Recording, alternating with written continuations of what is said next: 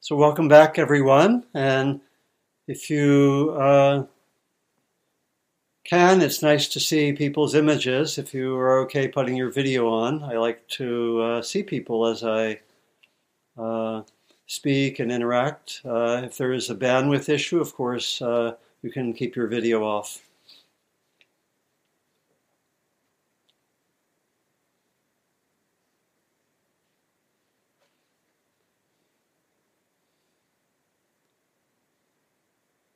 So I want today to continue to explore the theme that I started on January 6th on practicing with intentions. And when I set the uh, schedule last year for the dates that I'd be teaching in January, uh, I knew the dates January 6th and January 20th had some significance. And I was also aware that it could be a little bit unusual. Um, we met last time that I was here on January 6th, and we actually didn't know what was happening, but of course, halfway through our session, was what has variously been called a, a riot, a coup attempt, an insurrection that most of us found out about immediately after we finished here. How many, for how many people was that the case? You soon found out, yeah, soon found out about what was going on, and of course it's uh, uh, shaken many of us. You know, I was actually very uh, powerful and healing for I and several of my colleagues to teach a retreat on metta practice starting four days after that. Uh, we went on for six days and we, we, you know, we brought the awareness of the events as well as, you know, the background of other crises into our into our retreat. And I think it was very powerful and healing and transformative, and our, our practice has that potential. And so, um, what I want to do this time is actually uh, review briefly where we were with intentions last time, and then continue to look at the importance of uh, practicing with intentions Last time we looked at it, especially in the context of individual formal practice and what we might call uh, individual daily life. And today I want to extend that and bring the practice of intentions also into our, to our larger relationship to our communities, to our society, and to our world. So look at that notion really of connecting our inner practices with our response more on a community level, a social level, a collective level. That's what I want to explore. So, first, a little bit of review. Uh, last time, and the recording of last time is on the website Dharma Seed under my name. Last time we looked um, fairly extensively at the understanding of intentions, both in terms of uh, the teachings of the Buddha and in terms of how we might practice today in our daily lives, in our formal practice. And we particularly focused on two aspects of intention. What I called uh, first, the connecting with deeper intentions, what we could call aspiration, and secondly, the work with intentions moment to moment in our lives. And ultimately, we want to uh, connect those two. Connect the touching into deeper motivation, deeper intentions, and connect that with what can occur uh, moment to moment.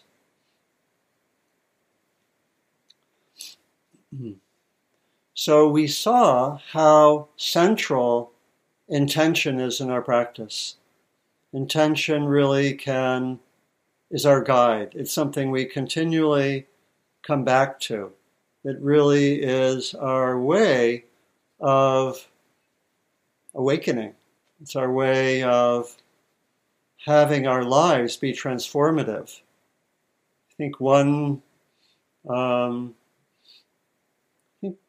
this is a paraphrase from something I remember from the Tibetan tradition, where it says that all practice rides on intention. All of our practice rides on intention. And we want with our folk with our with the first kind of um, intention, which I, I, would call aspiration or deeper motivation, we want to uh, be able to connect with this. And I mentioned that there are several terms and understandings in Buddhist tradition. One is chanda, which is some could be called wholesome or skillful desire. And I mentioned last time of how, sort of in translation, uh, desire kind of gets a bad rap. That there are a lot of things that we do which we could call desire. I desire to awaken. I desire to be a good person. And some of it's in the language. But there's a very crucial role for skillful intentions that are about something that we want. I want justice. I want reconciliation. I want connection. I want uh, awareness. Uh, these are distinguished from what is problematic, which is a kind of wanting which is more compulsive, more connected with our unconscious habits. That's the kind of wanting which is problematic, which is to be seen through and transformed. But there's also a kind of wanting which is very skillful, and we don't get very far without it. So that's connected to this first kind of intention, and there are different ways to connect with that quality of aspiration. You know, many of us might begin our sittings by remembering our deeper intentions, why we practice. You know, I often guide us in that way at beginning of beginnings of sessions on Wednesdays. Didn't do it today. A uh, little distracted by the inauguration, maybe. I don't know. Uh, but uh, but uh, typically do that. And so we can we can come back to our deeper intentions. And as I often say, connecting with our deeper intentions doesn't guarantee that the next moment will be following those deeper intentions, but it helps.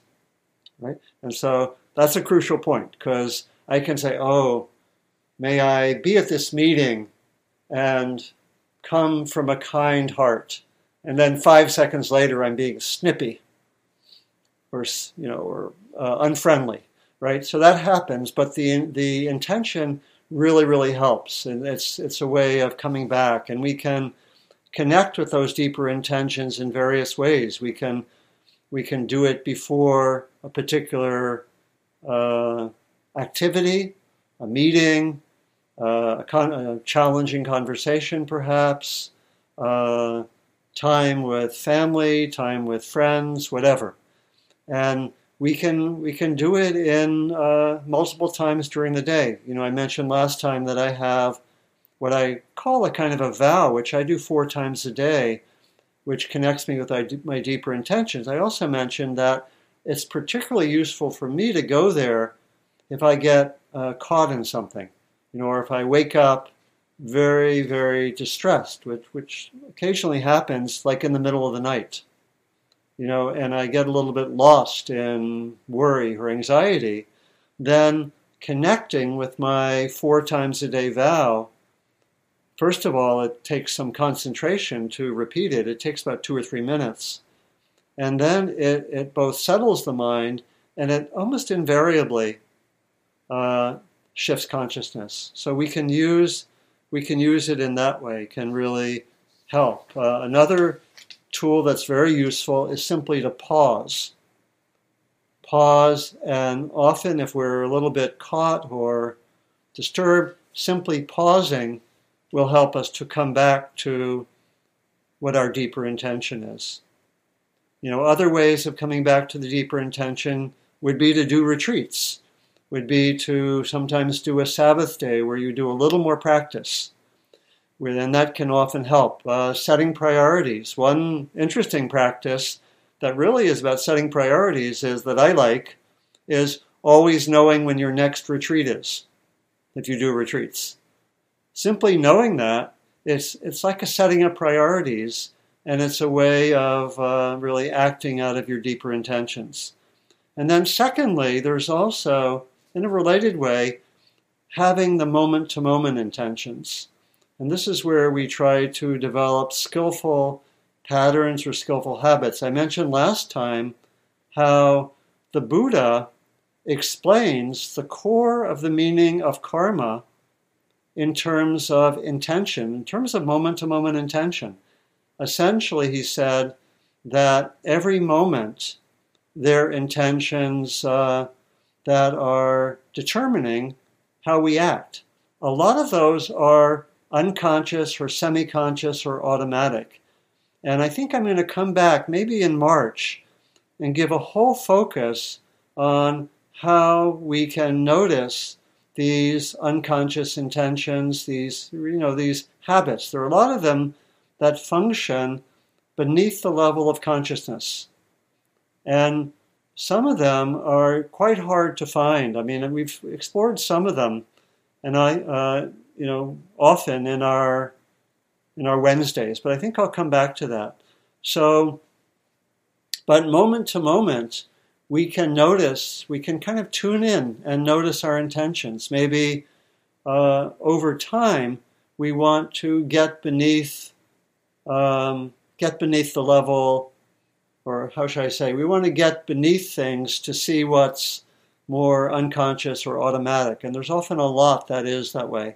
You know, when you find yourself acting maybe out of wanting to create a certain self image or impress someone, some of that is at an automatic level.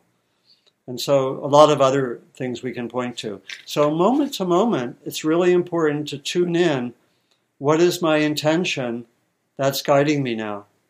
And we can sometimes, again, pausing is really, really helpful. What's my intention in this conversation? What's going on? Is it skillful or unskillful? Uh, you know, we can, uh, you know, this is a way that we connect our deeper aspiration to moment to moment experience. That's what we're looking for. You know, we want to, uh, and so coming back to the intention to be present. I think of Julia Butterfly Hill has that intention. May every action come out of love. You know, and, and there are many, many ways that we can we can see that. And so we can just ask ourselves, what's, you know, these are some ways to manifest the moment moment intention. Just ask, what's wise in this moment? Keep coming back to that. Uh, have a clear intention. Uh, bring back one's larger or deeper intention or vow. Sometimes another very skillful intention is to say, This is happening in my mind and heart and body right now. What's, what's a skillful practice? Should I do mindfulness? Am I feeling a little bit down and distressed? Maybe compassion practice, maybe a heart practice is more valuable. So that that uh, question, what's a skillful practice right now? Mindfulness is not always the best thing to do. Sometimes loving kindness or compassion is valuable. Sometimes it's valuable to actually, when things are too difficult, they're not workable, somehow to do that, whatever brings us back to balance. So, another skillful question to ask in terms of intention is what's the level of difficulty right now? Okay? So that's a kind of review, and this is really these practices with intention in terms of aspiration, deeper motivation on the one hand, and, and making it work moment to moment are really what take us through the day, and so really can be very crucial to continue. So I want to also link now that emphasis on intention to our intention, we might say, for being in a community, for being in society, for being in the world. What are our skillful intentions in this way? And again, we do so knowing very well, you know, the multiple crises of our time. You know, and it's actually, I found it, I watched the inauguration this morning, morning in, in the, uh, where I am, at least. And it was I was appreciative that the president-elect, President Biden, mentioned the major crises, all of them, you know, and said, I think, you know, one of them would be plenty, and we have, you know, five or six. You know, we have the pandemic and the economic crisis. We have the, uh, you know, still, I think, crisis of democracy. This is in the U.S. We have, you know, the wanting to reverse uh, what's sometimes called systemic racism or the, you know, the residues, uh, unresolved, untransformed residues of the last 400 years. And we have, of course, the climate emergency. And so, um, you know, a starting point for really bringing our intentions to these crises is seeing that there's a relationship between the inner states of people and the crises. Or another way of saying it, between our inner states and what's happening more outwardly. You know, uh, I like to quote uh, Shantideva, who wrote a Guide to the Bodhisattva's Way of Life in the 8th century. He said, This world is disturbed with insanity due to the exertions of those who are confused about themselves. Can you see that in the world? People who are confused about themselves, and I would say about reality, creating a lot of a lot of problems. And another way that we can sometimes talk about it is saying that the world is consumed with greed, hatred, and delusion.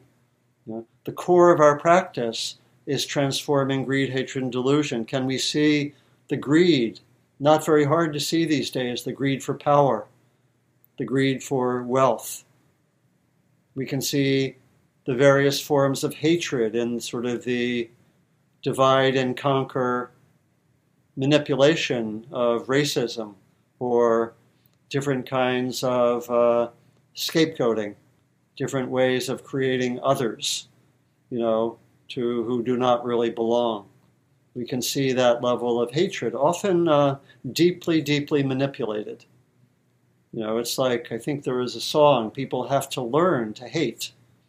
Children do not grow up that way, right? They have to be learned, and I, I think in many, if not most cases, manipulated by those in power to to have this internal tendency towards hatred. And then, of course, uh, delusion. We see delusion very widespread. So our inner practices are crucial because we're working on transforming that which leads outwardly to these problems, these issues, these crises. And they can sometimes feel uh, overwhelming. I think that another one of the connections between inner and outer is that our inner practices are deeply, deeply valuable for helping us be responsive to the outer problems. You know, that the resources of mindfulness, of compassion, of equanimity, of balance, of knowing how to be skillful with difficult emotions, difficult states, difficult uh, narratives, difficult thoughts, these are invaluable for anyone wanting to respond to the needs of the world. And I think they actually are defining, we might say, what I think is a whole new emerging uh, toolkit for those who are active in the world. Sometimes we call them activists or just people who are who are participating.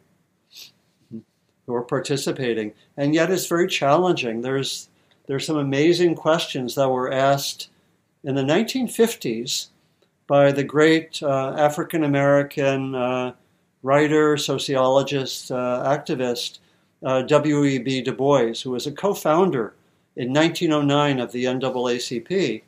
And, and when he was in his 80s, actually in his late 80s, he wanted to make connections with some of the younger generation.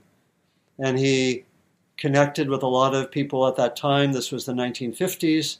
And he wrote starting, I think, at the age of 87, he wrote three novels. Can you imagine that? Age of 87, he wrote three novels, and uh, one of one of the novels, the first volume, was particularly centered on what he said that for many, many years, I've been wrestling with four questions. He said every generation has to come to grips with these questions. And I think these are both challenges, but they also show how valuable this connection of inner and outer is. He said the four questions are how does integrity face oppression? Number one. You can just ask how you would uh, work with these. Number two, what does honesty do in the face of deception? Number three, what does decency do in the face of insult? And number four, how does virtue meet brute force? Powerful challenges. And so, again, they can bring up sometimes, uh, gosh, this is a lot. And they, it is a lot. But we have these incredible resources, inner resources, and we also have the power of community and connection. And it's clear that what the world is calling for right now is for many, many of us to respond using our own gifts. And very important is that the uh, need is not for all of us to do the same thing or be on the front lines. One uh, really uh, guide that's been really important for me uh, are is the understanding that I got from Joanna Macy, one of our great beings who's still going strong at the age of 91, still teaching at the age of 91. And she says that the transformation to a sustainable, just world has to occur in three areas. And as I say these, listen for the one that you're most drawn to, because I think each of us has gifts valuable for, for one of these. The first is holding actions to prevent further damage. That would be the area that we usually would call activism. Or it could be, you know, could be being active in your community on a more national or global level, but it's somehow preventing further bad things from happening or stopping bad things. Secondly, we want to understand and transform our core institutions. So this would be people maybe who are trying to develop new modes of agriculture or education or parenting or economics or um, community development or whatever, um, as well as some of the larger institutions. And so, so many of us might be drawn there to develop new forms of training. And thirdly, transforming consciousness. And so this could be people who do yoga, who teach yoga, and who teach people different relationships to their body. Could be people who teach meditation. What I find the key is see where you're called, especially in terms of those three areas, and then keep making the connection between those three areas. That's really crucial when I've worked with this model with uh, people who are interested, who come to retreats, for example, on socially engaged practice, people have tremendous relief. What it means is you don't have to do everything, and you don't even have to be on the front lines. Just find where you're called, find what calls you. Very, very crucial. And so I want to say a little bit more about this with two reference points, and then we'll do some writing together. I forgot to tell you. Um, if you can, please have uh, a piece of paper and a writing implement. Uh, we'll use it in about 15 minutes. And so, if you need to just walk away for a few moments, um, could be something electronic, but just a piece of paper and a writing implement of some kind. You know, I'll ask everyone to have that. Sorry, I didn't ask that that earlier. So I'm going to work with uh, two reference points, and then we'll do a, a, short writing exercise, very much like we did what like we did uh, two weeks ago. And the two reference points are the Buddhist figure of the Bodhisattva, and then some on the life and work of uh, Dr. Martin Luther King Jr., whose uh, birthday was celebrated just two days ago. And I have an image of him, some of you can see behind me. So, those are my two reference points for helping us to, uh, in this session, respond more skillfully to the needs of our time and find what, what calls us. So, first, the Bodhisattva. The Bodhisattva is a figure in the Buddhist tradition that, I should say, maybe who, brings together awakening with helping others. And very, very inspiring being many people's practice, you know, both in um, traditionally in Asia and also, I think, for many people in the West. Many people find tremendous inspiration from relating to these bodhisattvas. These are almost like archetypal beings who bring together helping others with individual awakening. I, w- I would say bring together the, in, the inside and the outside. And let me introduce three. And Brian, let's, let's introduce first uh, Kuan Yin. Many of you know Kuan Yin is one of the bodhisattvas. Let's bring the image of Kuan Yin. This is uh, Kuan Yin that some of you know. I think this is from the uh, Atkins Museum in uh, Kansas City. Kuan Yin is the bodhisattva of compassion and is actually a transgender bodhisattva, is male in India and female in China, and has the quality of uh, deep compassion. Uh, her name means she who hears the cries of the world. And this may inspire us. You know, I actually four times a day in my vow, as part of it, I invoke Kuan Yin and bring the energy of Kuan Yin into my being. It's one of the ways we can, can work with uh, a bodhisattva. Another bodhisattva, let's do Manjushri, is the bodhisattva of wisdom. This is a Tibetan image of, of uh, Manjushri, and the sword is called the sword of discriminating wisdom that cuts through delusion and this may be inspiring to you. I have an image of uh, Manjushri right near uh, my desk where I work on Dharma talks. So hopefully Manjushri is with me in this talk. You know, and then thirdly, this is uh, Samantabhadra, also known in uh, um, the Bon Tibetan tradition as Kuntuzangpo.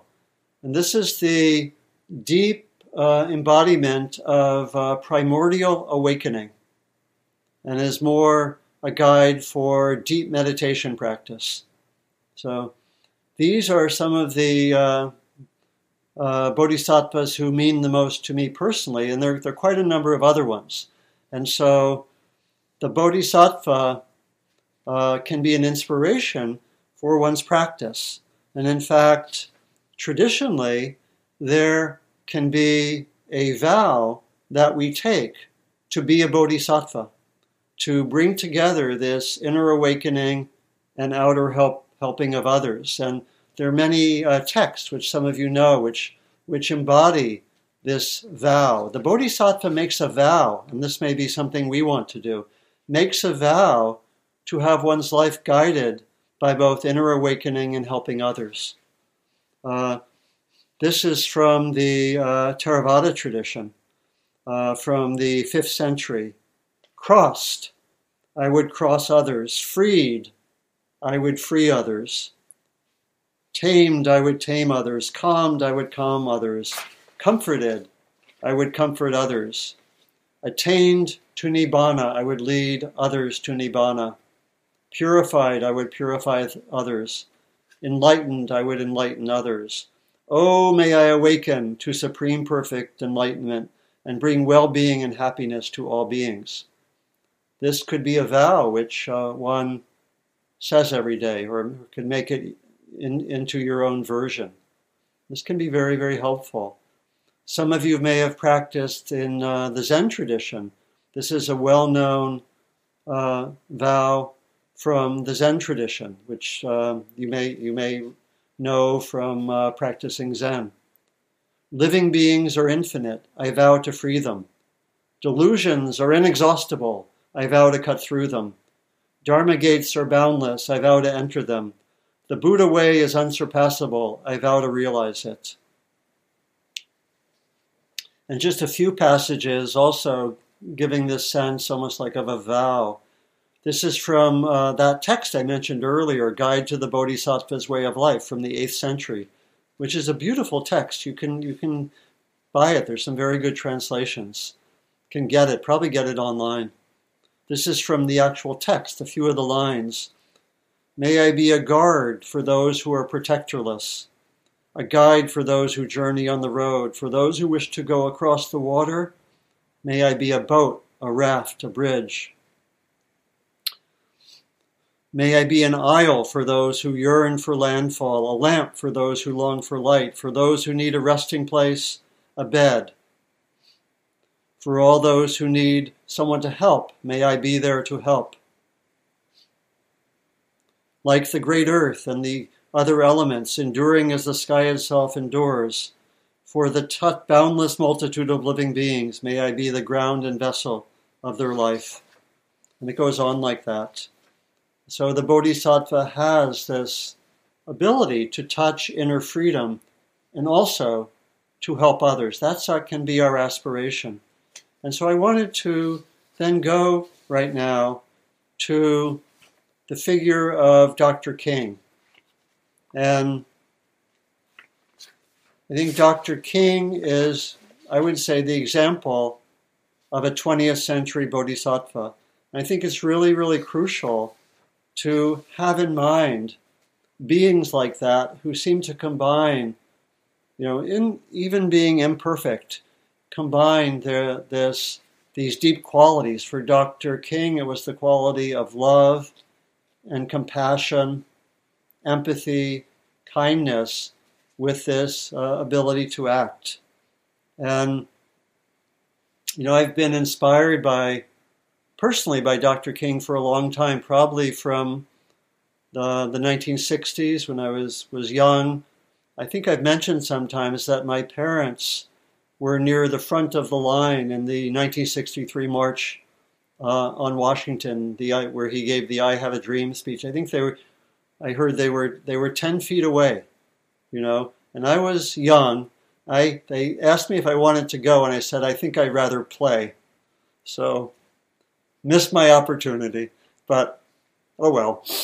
Uh, still, it's been it's been uh, someone I've uh, deeply learned from, and they're very beautiful, deep connections. I think between uh, Buddhist practice and the work of Dr. King that's been really important for me for a long time.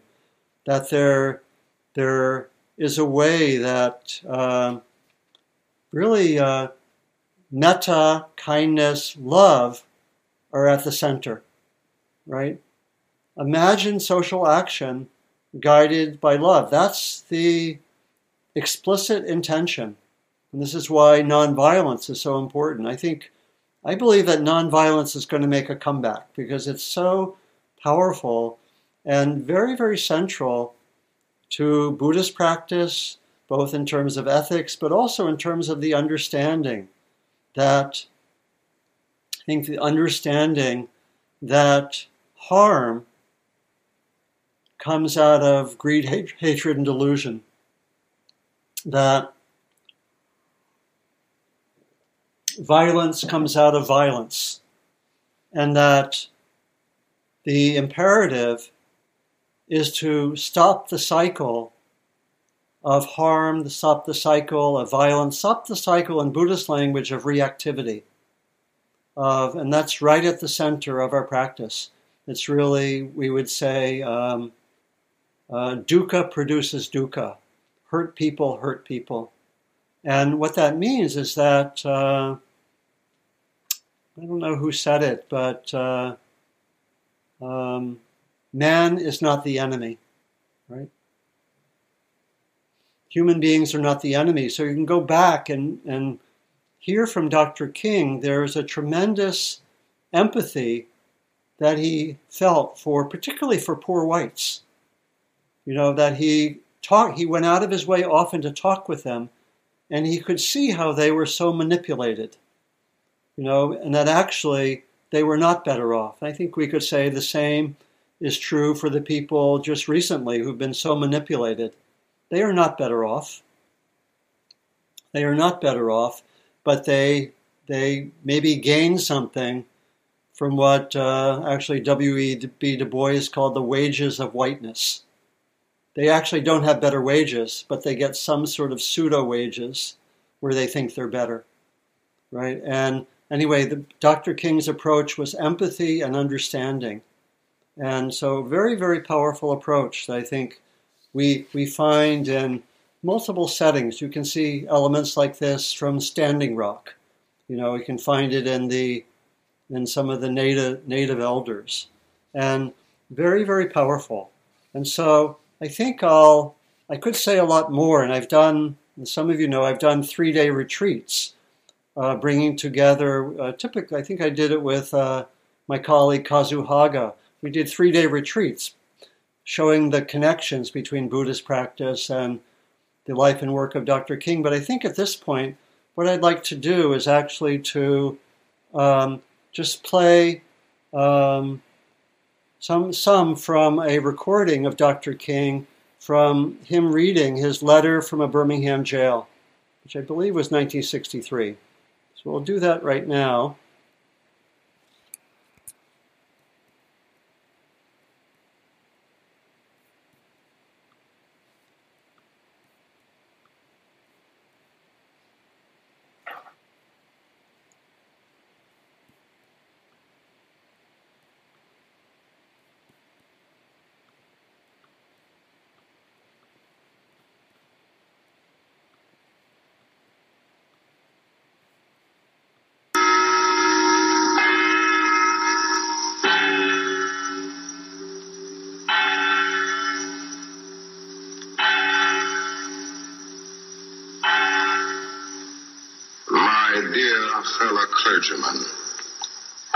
Confined here in the Birmingham City Jail, I, I came across your recent statement calling my present activities unwise and untimely. Is it coming through okay, Brian? I feel that you are men uh, of genuine no, it's, goodwill. It, you need to click share screen. And that oh, yeah. your criticisms are sincerely set forth. All right, that's good. You can start it over. Answer your statement okay. and what I hope will be patient and reasonable.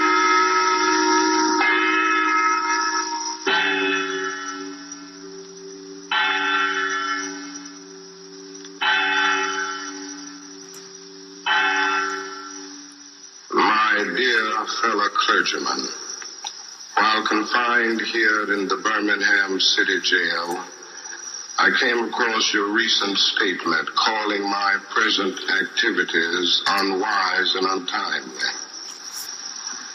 Since I feel that you are men of genuine goodwill and that your criticisms are sincerely set forth, I want to try to answer your statement in what I hope will be patient and reasonable terms.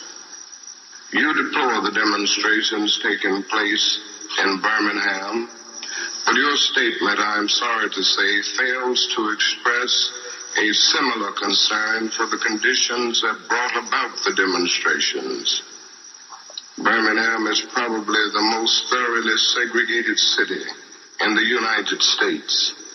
Its ugly record of brutality is widely known.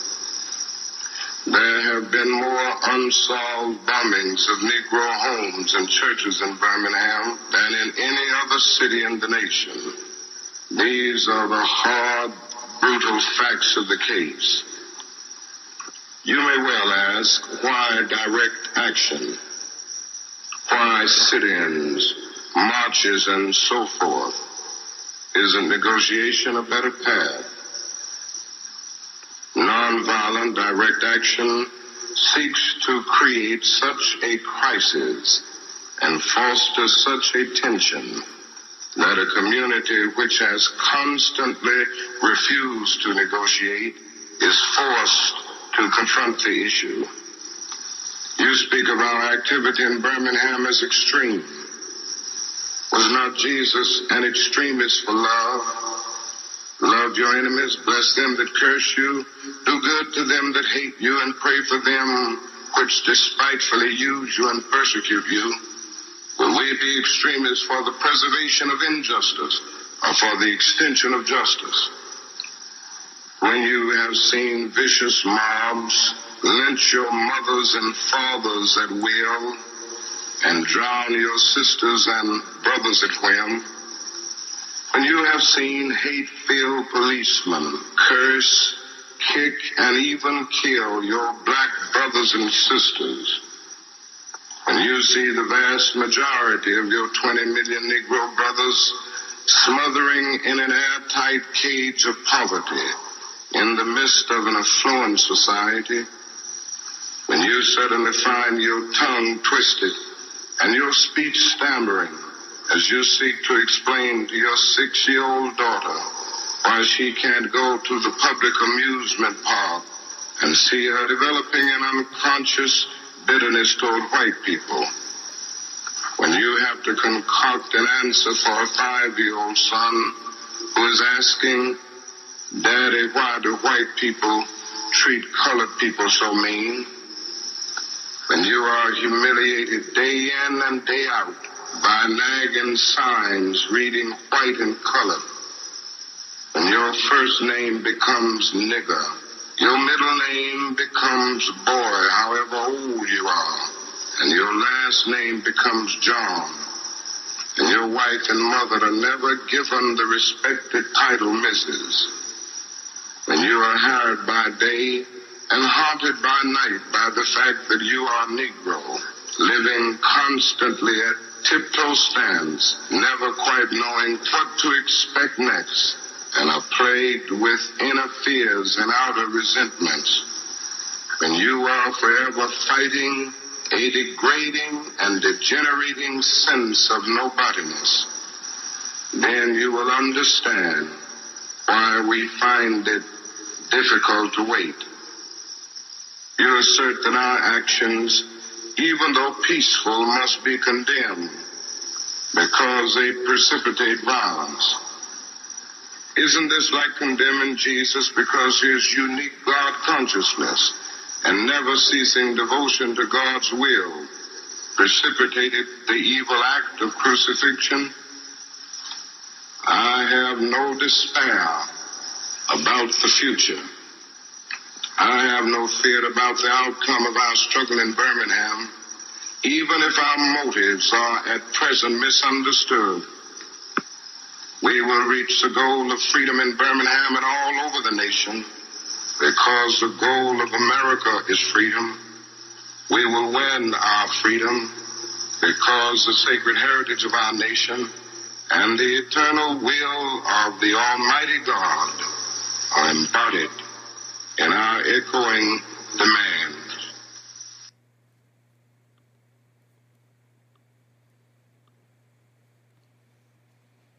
Hmm. Thank you, thank you, Dr. King, and can bring out your paper now, or your writing implement. Could be electronic again.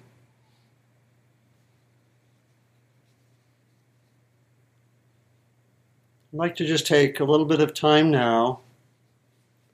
See if you are called to have something like a vow, a set of intentions that you have in relationship to how you want to respond in the next period of time to the needs of the world. Last time we focused more on some of our own individual intentions. See what calls you in terms, and this is just for yourself for right now.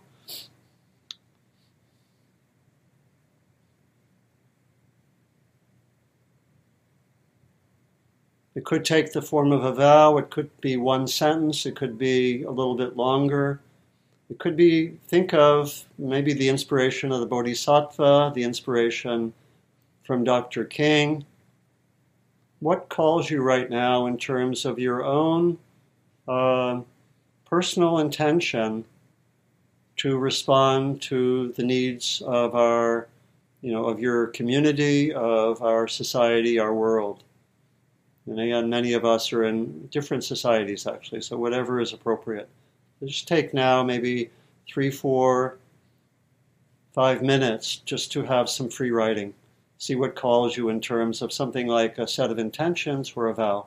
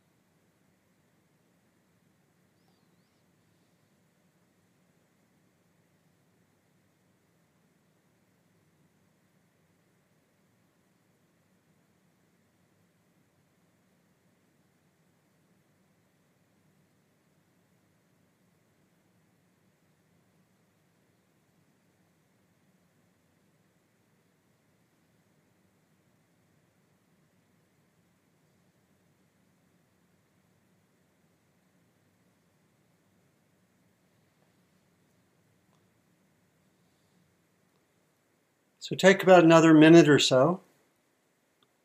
So you take about another minute or so.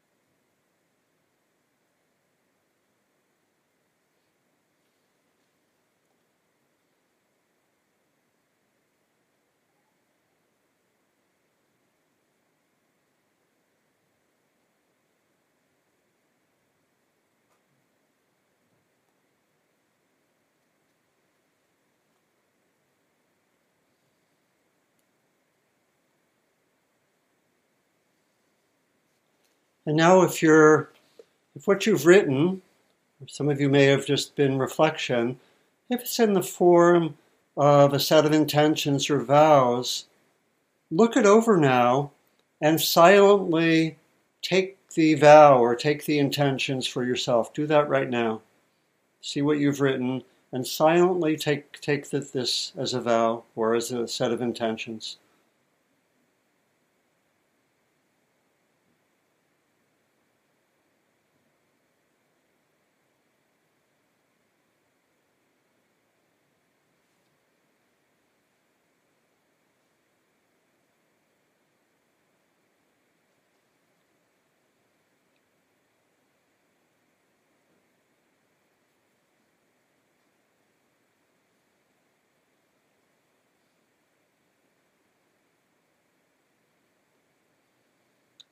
And now let us, if you wish, uh, bow to each other. Bow to each other who have all, I think, uh, developed their own sense of a strong intention. Some of how many people were surprised by what came through? Yeah. So we can bow to each other and appreciate each other, and may these vows um, keep guiding us.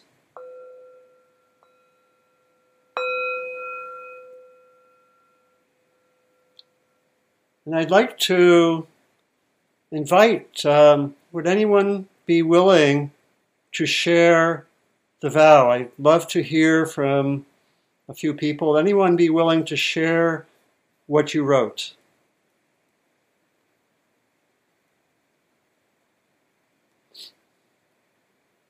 Can you use either the raised hand function or looks like uh, Victoria, I can see your hand up.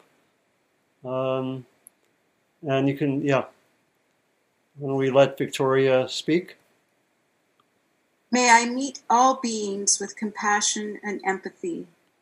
May I seek to heal the despair and desperation of all beings whom I encounter. May I always be ready to listen and slow to speak. May I always seek to understand the feelings and needs of others. May I be willing to serve others, even at my own expense.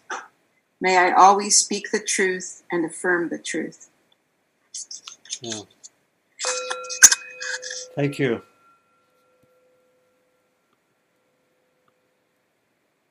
Brian, do we have a, uh, another person who'd like to share? I don't see any hands raised, and there's nothing in the chat. Okay. Okay, I can see probably uh, a lot of our people. If you want to, you can either use the um, raise hand function or just raise your actual hand if you'd like to. And you don't have to read the whole thing. If you want to read part of it, that's fine. Anyone else?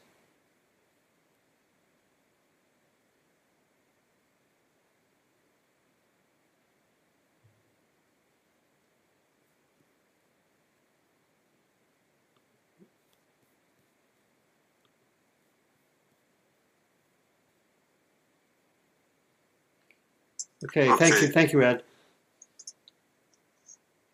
Okay, can you hear me? Yeah. Okay.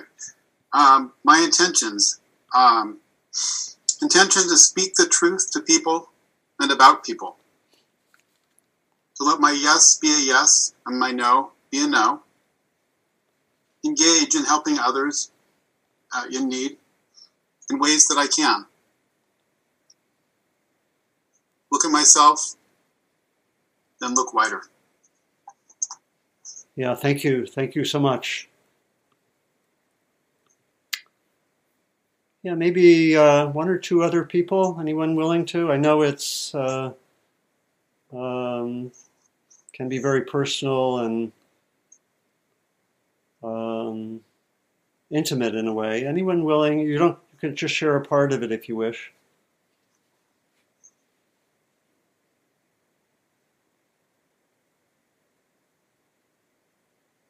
Please, thank you. Lucy, please. Um, I will act out of kindness and compassion to reduce harm in the world, to enhance the well being of marginalized people and animals, to reduce the suffering of all beings. Great. Thank you. Thank you so much.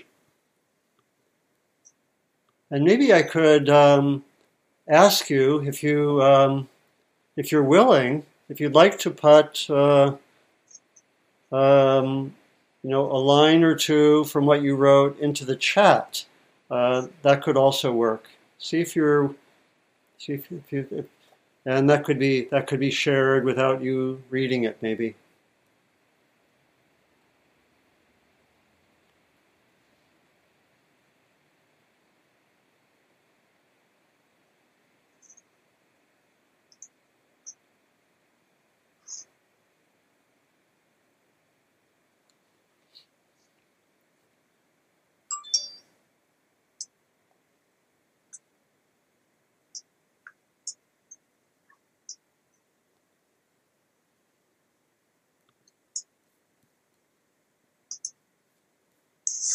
And Brian, could you? Are there some coming through? Uh, not yet. Okay, I can verbally share one. Um, great. Thank you. Thanks, no Michael. problem. Um, so I vow to support my local community and in any way I can, uh, both financially and through volunteering time, to aid in the relief of all those suffering currently in this pandemic, social unrest, and environmental uh, global threats. I will do my part in the form of nonviolent participation for my community. Thank you so much.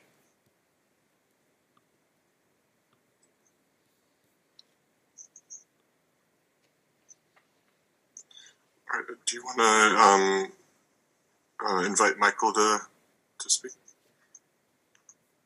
Yes, please. Yeah. Hello. May I be an agent for healing from the suffering of trauma and addiction.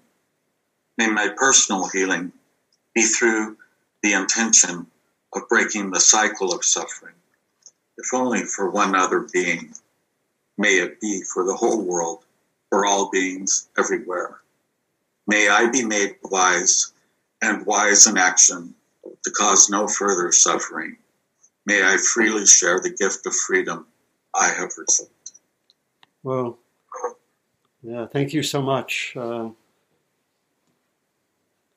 can ring a bell for everyone.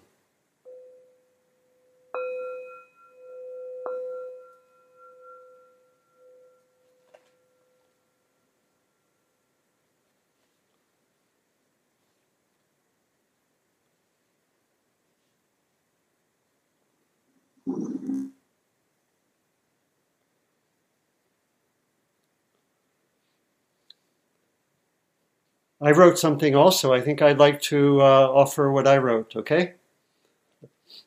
So I think I can feel what many are feeling. Oh, do I want to do this?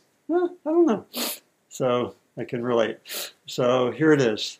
Um, I vow to bring my own gifts to the needs of our times, to let go of what gets in the way busyness, distractions I will write, I will teach on what is important, I will help illuminate the path of the contemporary bodhisattva. I will continue my parents, Simon and Bernice's legacy. Now is the time. I will keep the, this vow close and recite it four times a day. Thank you.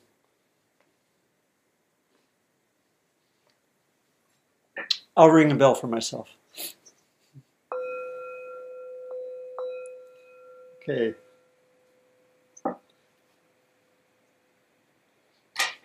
Anyone else want to get in? I, I didn't tell you that saying your intentions publicly makes them stronger.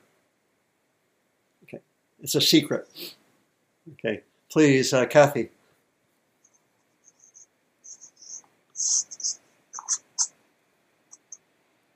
You have to unmute, Kathy, I think the last few weeks, I've actually been doing this with the Bodhisattva vow. Wow. And, uh, and uh, tying it in with the six perfections and the measurables, yeah. which is the language that I use in my practice. may I embody the beauty and the blossoming of the six perfections and four immeasurables in my everyday life. Hmm.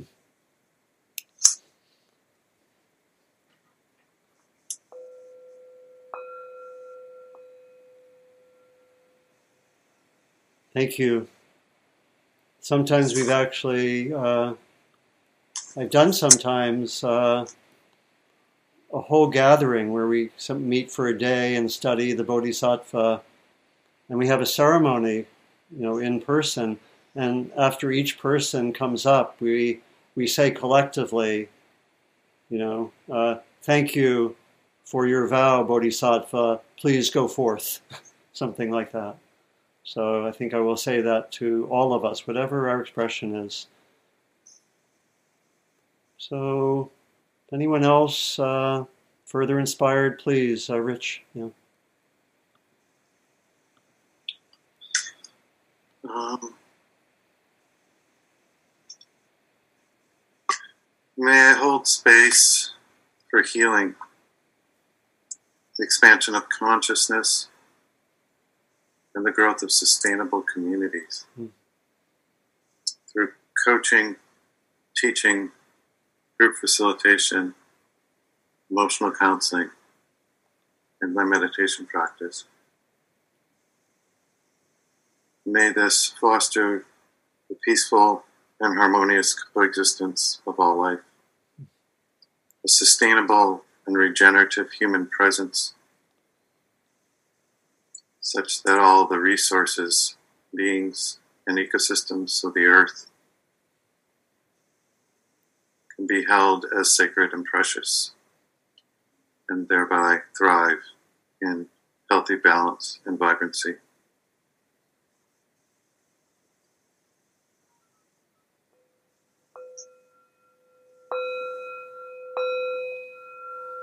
Thank you.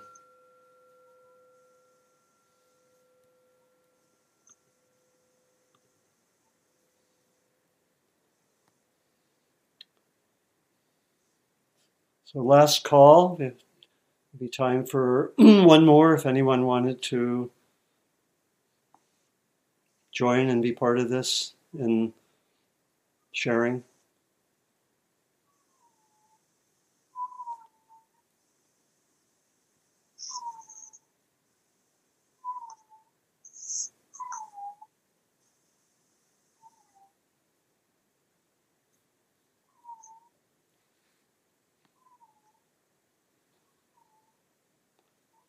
Okay, so we'll we'll finish with uh, the dedication of merit, which is also an intention practice.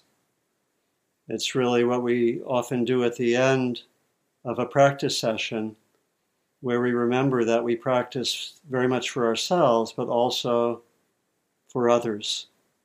And so, may the benefits of our time together be there for us, be there for all those in our own circles, but may they also be extended beyond ourselves, beyond our own circles, to other beings, ultimately to all beings. May our morning together be of benefit to all beings, knowing that we are part of all beings. And may these um, intentions both spoken and those more just spoken to ourselves. May they gain power by having been expressed in a community, a community of practitioners. And may these intentions be guides for us as we bring our good hearts and our wisdom and our skillful action to ourselves, to our families, to our communities, to our world.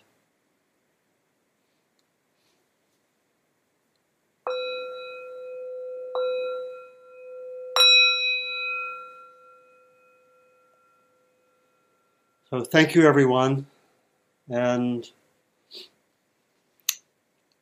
thanks for being part of this and uh, expressing our, some of our deeper intentions. And thanks to those who spoke, and but thanks to everyone who just and may may our intentions and vows uh, bear fruit and be contributions to uh, the deep needs at our time of of our world, of our earth. Thank you, everyone. So, okay, so till next time. Gonna invite or uh, invite if you would like to unmute and say goodbye. Yeah, you can unmute everyone if you want to say goodbye or. Thank you. Thank you. Thank you so much. Thank you so much. Good retreat. Thank you for thank you for that. Yeah. And see you. Uh, see everyone in March. Bye. Bye bye. Bye bye.